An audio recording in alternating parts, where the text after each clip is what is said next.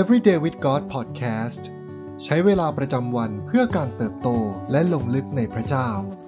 ประจำวันศุกร์ที่ 26 พฤศจิกายน 2021 ซีรีส์รากและผลของชีวิต วันที่ 5 พระสัญญาของการเกิดผล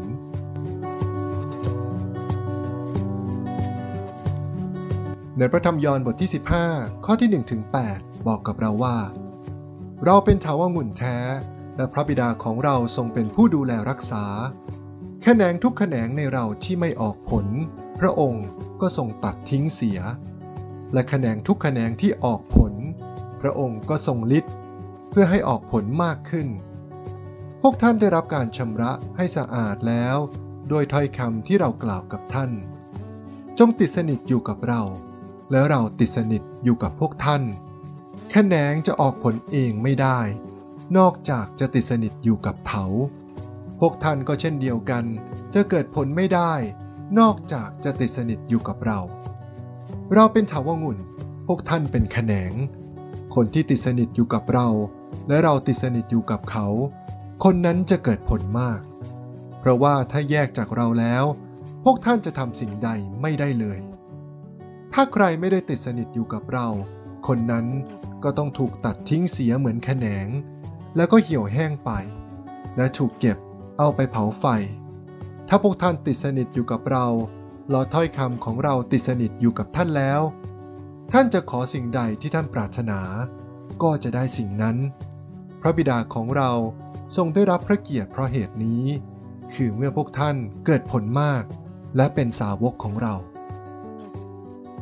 เมื่อพูดถึงพระคัมภีร์เรื่องผลและการเกิดผล พระธรรมยอห์นบทที่ 15 คือตอนที่พระเยซูได้ทรงสอนสาวก ถึงการเกิดผลที่พระองค์ทรงคาดหวังในตัวพวกเขา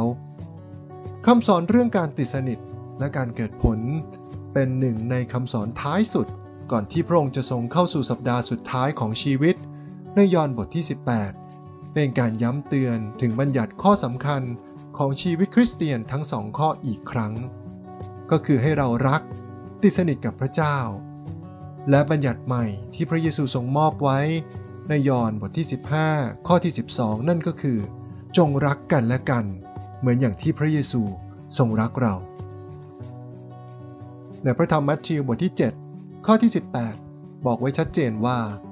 ต้นไม้ดีจะเกิดผลเลวไม่ได้ หรือต้นไม้เลวจะเกิดผลดีก็ไม่ได้ ความพยายามของเราในฐานะผู้เชื่อนั้นมีความสำคัญ แต่ผู้ที่มีส่วนรับผิดชอบต่อการเติบโตของเรามากที่สุดก็คือพระเจ้า ผู้ทรงโอบอุ้มเราไว้ในพระหัตถ์ที่มีรอยตะปู พระเยซูคริสต์ของเรา ต้นไม้ไม่สามารถบอกตัวเองได้ว่า จงออกผล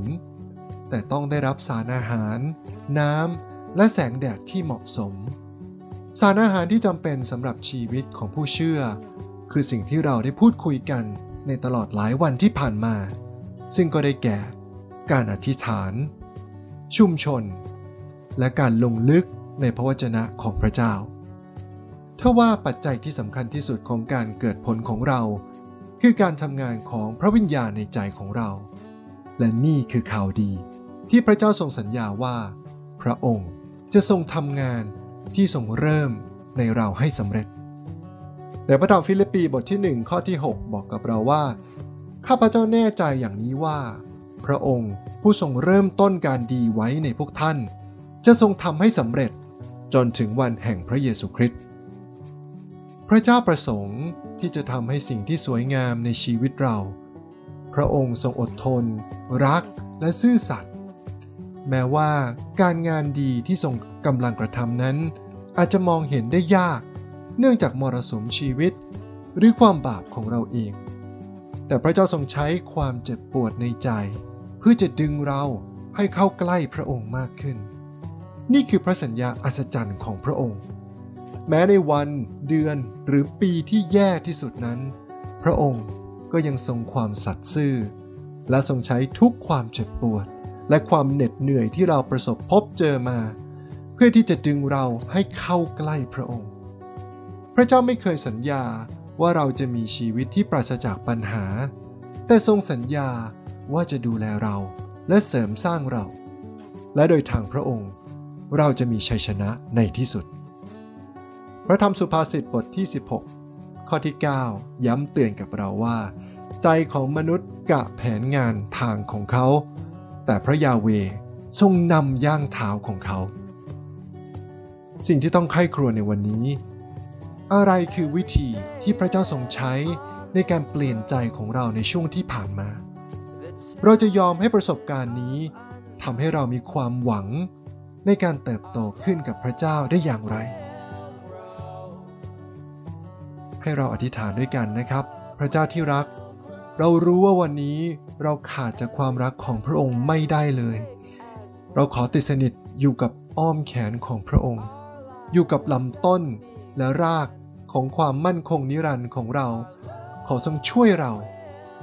ให้ไม่ไว้วางใจในความคิดและก็กำลังของเราเอง แต่ทำทุกสิ่งร่วมกันกับพระเจ้า ขอทรงช่วยให้เรายอมมอบถวายทุกแผนงานของเราไว้ในพระหัตถ์ของพระองค์ ให้ไม่ว่าสิ่งใดจะเกิดขึ้น เราจะยึดมั่นในพระสัญญา และติดสนิทกับความรักของพระองค์ เพื่อให้ผลของพระองค์เกิดขึ้นในเรา อธิษฐานในพระนามพระเยซู เอเมน